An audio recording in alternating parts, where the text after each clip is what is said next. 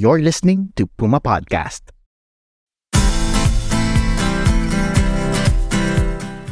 Give me your best impression of Jose Rizal. Napakahirap naman yan. Nakalimutan ko yung buong linya doon sa Noli Me Tangere pero ang isa sa mga tanong niya, nasaan ang mga kabataan? yes naman. Eh, what's your best impression of yourself nung estudyante ka pa? Ang simple lang dyan, ano daw? ano daw? okay, relate gets ko yan. Oo. Okay, give me your best impression of yourself, pero Jikonyo version. Good morning, students, no? Ang hirap. Mabuhay. Let's go mga students sa BGC. That's so hard for me na wala ang pagiging artistiko doon. Ito, last na, last na. Give me your best impression of a participant ng isa sa inyong mga historical walking tour. Mabuhay! Kruhay! So that's a word in Kinaraya. So kruhay, meaning also almost the same with mabuhay. Live life, choose life, continue life. Or long live. Hi fam! This is Kat Ventura at ito ang kasama sa pagbabago kung saan kinikilala natin ang mga leader mula sa generation natin. Inaalam natin kung ano nga ba ang mga pagbabagong sinimulan nila sa kanilang community at kung ano ang naging inspirasyon nila para masabing bilang kabataan ay kasama sila sa pagbabago. Ang Kasama sa Pagbabago ay isang podcast ng Youth Leadership for Democracy o YouthLED a project of the Asia Foundation and the United States Agency for International Development, powered by Puma Podcast. Sino kaya ang youth leader natin na game na game makipaglaro ng impression challenge with us? Ating kilalanin si... Mabuhay po! Ako po si PJ Hernandez or Paul John Hernandez. Isa po tayong senior high school teacher sa Makati nagtuturo po ng Contemporary Philippine Arts from the Regions or CIPAR. So ito po ay isang subject na nagtuturo ng ating mayamang kultura, sining at mga pamana. At meron din po tayong sinimula na simpleng quote and quote passion project at tinatawag po natin itong maglakbay kasama ang The traveling sa lakot. Ganon. That ganon siya sinasabi. Sa energy ni PJ, hindi mo mahalata na pagod siya mula sa siksik niyang schedule. Pero araw-araw, bumabiyahe siya mula Bulacan hanggang Makati para pumasok sa school at magturo. Kapag weekend naman, abala siya sa mga historical tour ng The Traveling sa Lakot, maging sa Luneta man yan o sa ibang lugar sa Pilipinas. At ganito rin siya ka-energetic sa mga tour na yun. How to be you po. Pero, paano nga ba nagsimula ang journey ni PJ? Ako po ay tubong may kawayan Bulacan. So, nag-aral po ako sa Manila pero uwian. Kumuha tayo ng Bachelor of Secondary Education, major in Social Science sa Philippine Normal University. Malaki po yun naging tulong sa akin na edukasyon para mamulat tayo doon sa iba't ibang nangyayari dito sa ating lipunan. Madalas pag-usapan sa klase nila ang socio-political problems ng bansa, gaya ng kahirapan, severe inequality, at corruption sa government. Maging sa labas ng classroom, binatikos ng mga estudyante ang budget cut o ang pagbabawas ng national budget sa sektor ng edukasyon, which had a big impact on state universities like PNU nung nakita natin, lalo na yung mga injustices, yung mga problema, sabi ko, okay, matapos malaman yon matapos mong makita yon anong gagawin natin? Sumali tayo sa mga street parliament, sa rallies, kasi iniwala tayo na kailangan may mangyari. Pero unti-unti din sa pamagitan ng ibang organisasyon, ang ba't ibang ruta, may lobbying, meron din palang mga youth movement, may non-government organizations. At around the age of 17, sinubukan ni PJ ang iba't ibang gawaing ito. Nagsimula muna siya sa mga events ng paaralan niya, hanggang magkaroon siya ng lakas ng loob na makilahok sa national at international events. Sa mga leadership camp din natutunan ni PJ na hanapin ang lugar kung saan siya mas makakatugon at makakapagbahagi ng kanyang mga nalalaman. Sinubukan niya ang samot-saring advokasya tulad ng human rights at ang kalikasan. Pero, nasa education talaga ang puso niya. Bilang isang educator, natural sa kanya na bigyang halaga ang pagtalakay ng mga teorya at ideya, pagsulat ng mga libro at research, at pagbahagi nito sa international conferences. Ngunit, natuklasan niyang may mas importante pa pala rito. May nabasa tayong isang simpleng article, title pa lang niya, sabi niya, why academicians or scientists and all highly intellectual people cannot change the world? Because they are just talking among themselves. And it struck me talaga. Sabi ko, oo nga, no? So nakita ko din siya na gusto kong i-bridge din yung napakahalagang mga konsepto natin sa akademya, social movement, yung mga sinasabi ng teorya at subukan tong i-apply talaga sa mga advokasya at sa mga malalaking NGO at mga funder na nasa development world. Yun tinuturo ko sa loob ng school, sa classroom ko, yun din yung sabi ko, ginagawa ko outside class. Kung ano yung sinasabi ko sa inyo tungkol sa ating sining kultura, ginagawa ko siya sa ating mga kabataan din na iba dito sa labas ng paaralan para mas malakas yung access at mas malakas yung kampanya. At dito na nga pumasok ang passion project ni PJ, the traveling sa lakot. Sa lakot ang tawag sa traditional hat ng mga Pilipino. I'm sure nakakita na kayo nun. Yung pa-triangle na gawa sa rattan, bamboo o nito vines. Una niyang naisip ang ideyang ito noong 2013, nung undergrad pa siya. One time po nakakita ako ng salakot sa office namin ng college. So kinuha ko yon. so sabi ko, pagpupunta tayo ng mga camps tsaka ng mga event dati, ano kayong pwedeng peg? Di ba may mga cultural night po noon? Sabi ko, di, daling ko tong salakot hanggang sa nagsisimula pa lang po yung Facebook. so, um, sabi ko, pag, pag nagpo-post ako, nakasalakot ako, hanggang sa sinimula namin, mga crazy friends natin sa May Kawayan, sabi namin, baka pwede nating simulan dito sa May Kawayan, na magkaroon tayo ng heritage walking tour para sa mga kabataan to promote our local history at yung mga napakalagang aral ng ating kasaysayan. So, suot-suot ni PJ at ng mga participants ng walking tour na yon ang iconic sa lakot habang umiikot sa historical landmarks ng kanilang bayan. Tulad na lamang ng lumang estasyon ng tren sa May Kawayan na nakatayo mula pa noong panahon ng mga Kastila. Hindi nagtagal, dumami ang mga taong naging interesado sa tour at nadagdagan pa ang listahan ng mga lugar na pwedeng bisitahin. The more PJ met different people, the more questions he got about Philippine history. And so, the more misconceptions he had to clarify. Ako, may mga historical claims na anak daw ni Jose Rizal, si Hitler, noon nasa Germany siya.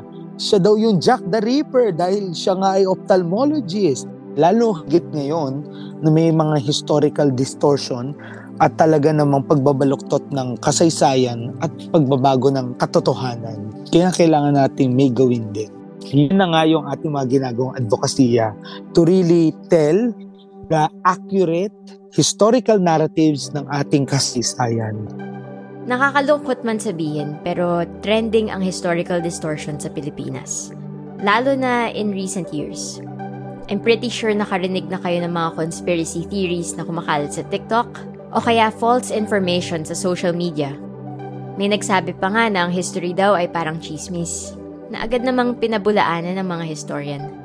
Sa age of disinformation, kung saan kahit sino ay pwedeng gumawa ng sarili nilang version ng kasaysayan, nagiging lalong mahalaga ang trabaho ng mga gaya ni PJ kaya naman, welcome na welcome ang support ng institutions at organizations na gustong makiisa sa pagsulong ng kasaysayan. Ang pinaka-main focus ng The Traveling sa Lakot is to our partnership with the National Parks Development Committee and soon to the Intramuros Administration Nakakatuwa kasi nung una, sinabi ko lang na ito po yung ginagawa na natin. Inayaan lang na kami nung una na mag-tour. Kami pa gumagawa ng pub at kami rin nag-invite. Basta at least recognize na lab na finally pwede kayo dyan. Kasi technically, kahit sino naman po, di ba, pwedeng gawin yan sa Luneta Park. Pero iba yung may bas-bas nila. Pero suddenly, they saw na we're consistent. Biglang sinasabi ng Intramuros NPDC, yung nagmamanage po ng ating Rizal Park Luneta. Ah, pwede ka, namin kayong pahiramin ng Tranvia. Yun po yung parang ano, maliit na train natin dati, papuntang Paco Park.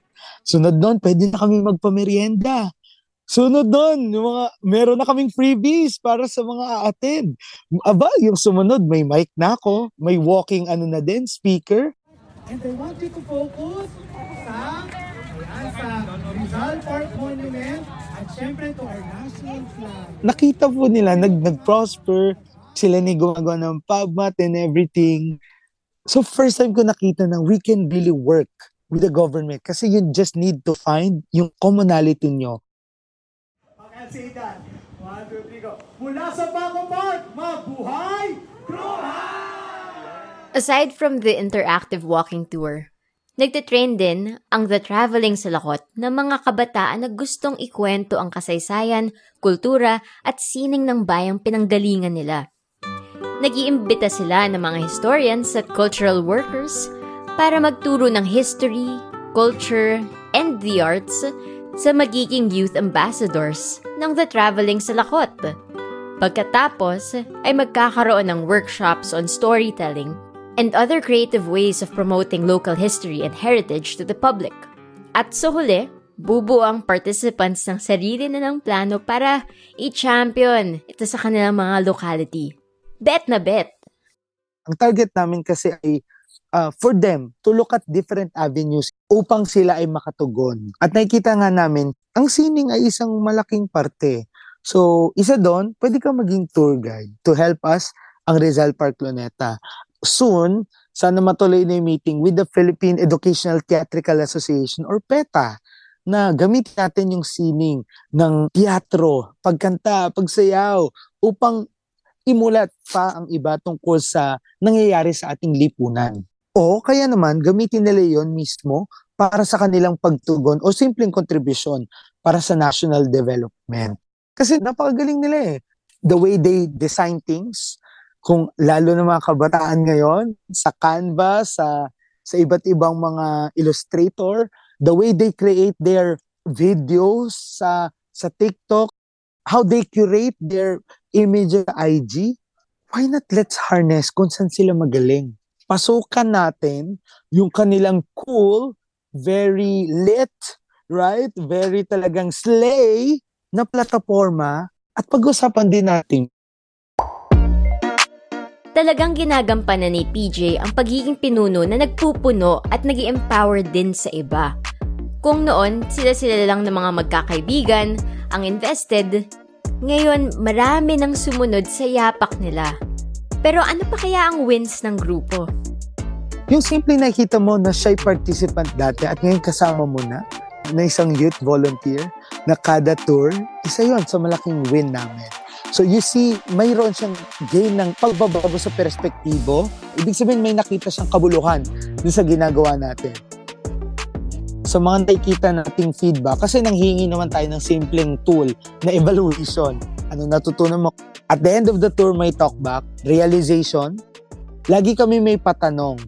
For example, ang Gombursa. Sinasabi ng isang national artist ni Joaquin na sila ay accidental hero lang. Ibig sabihin, wala naman silang kinalaman talaga doon sa mutiny. Pero pinagbintangan sila. Yun ba ay nangyayari pa rin sa ngayon? Marami pa rin bang Pilipino na wala namang ginawang direkta ngunit inaakusahan? 'Di ba?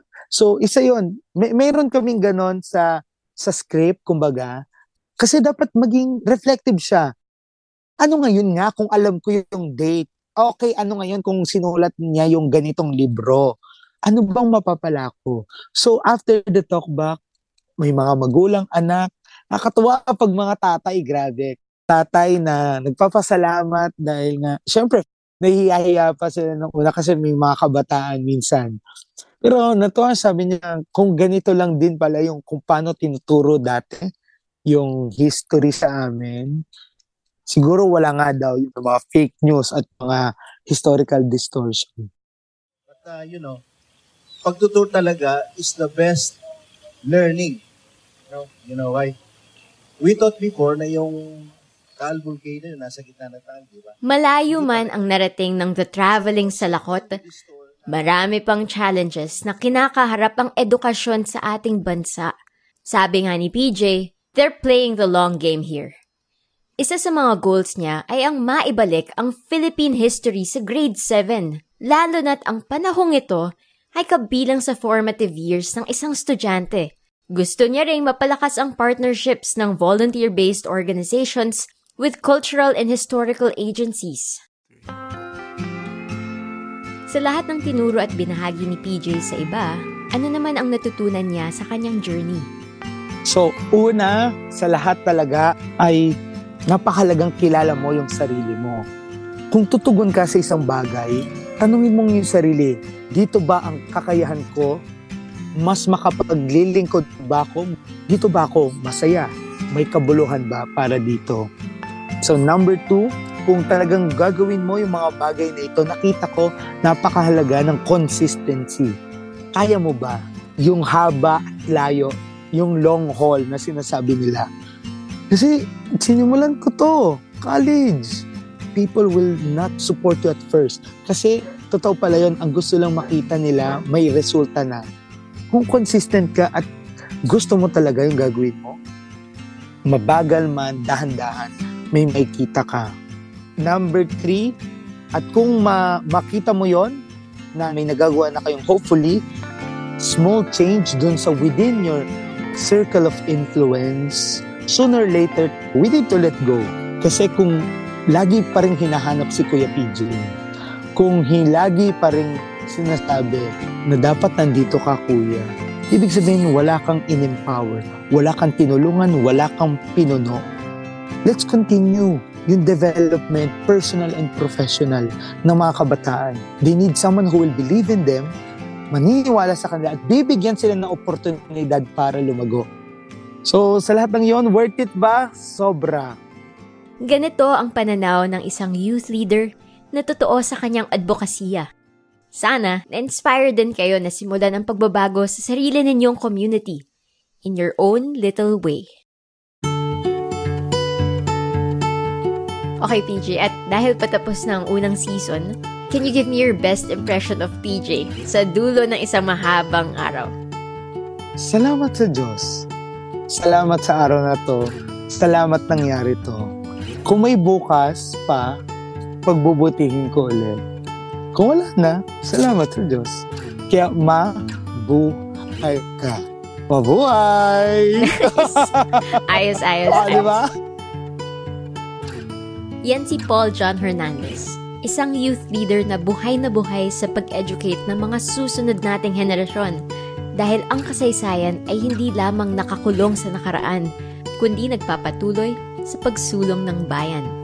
Sana na-encourage kayo na maging kasama rin sa pagbabago sa inyong communities, sa maliit man o malaking hakbang. Just like PJ. Ako naman, sobrang na-inspire sa kwento ng mga nakasama nating youth leaders this season. Maging sa kabataan, kababaihan, kalusugan, mga ina, edukasyon, o kahit ano pang advocacy iyan, meron kang magagawa. Basta may puso at dedikasyon ka rito. Kaya mo yan, fam. Kasama sa pagbabago is a podcast of Youth Leadership for Democracy, or YouthLED, a project of the Asia Foundation and the United States Agency for International Development. Powered by Puma Podcast. Salamat sa inyong pakikinig sa Season 1. Again, I'm your host, Kat Ventura. This episode was produced by Macy Oven with editorial assistance from Trisha Aquino. It was edited by Joe Salcedo. Special thanks to PJ Hernandez for sharing clips from the Traveling sa Lakot Tours. Follow Kasama sa Pagbabago on Spotify, Apple Podcasts, YouTube, or wherever you listen. And if you enjoyed this podcast, Share nyo naman, fam!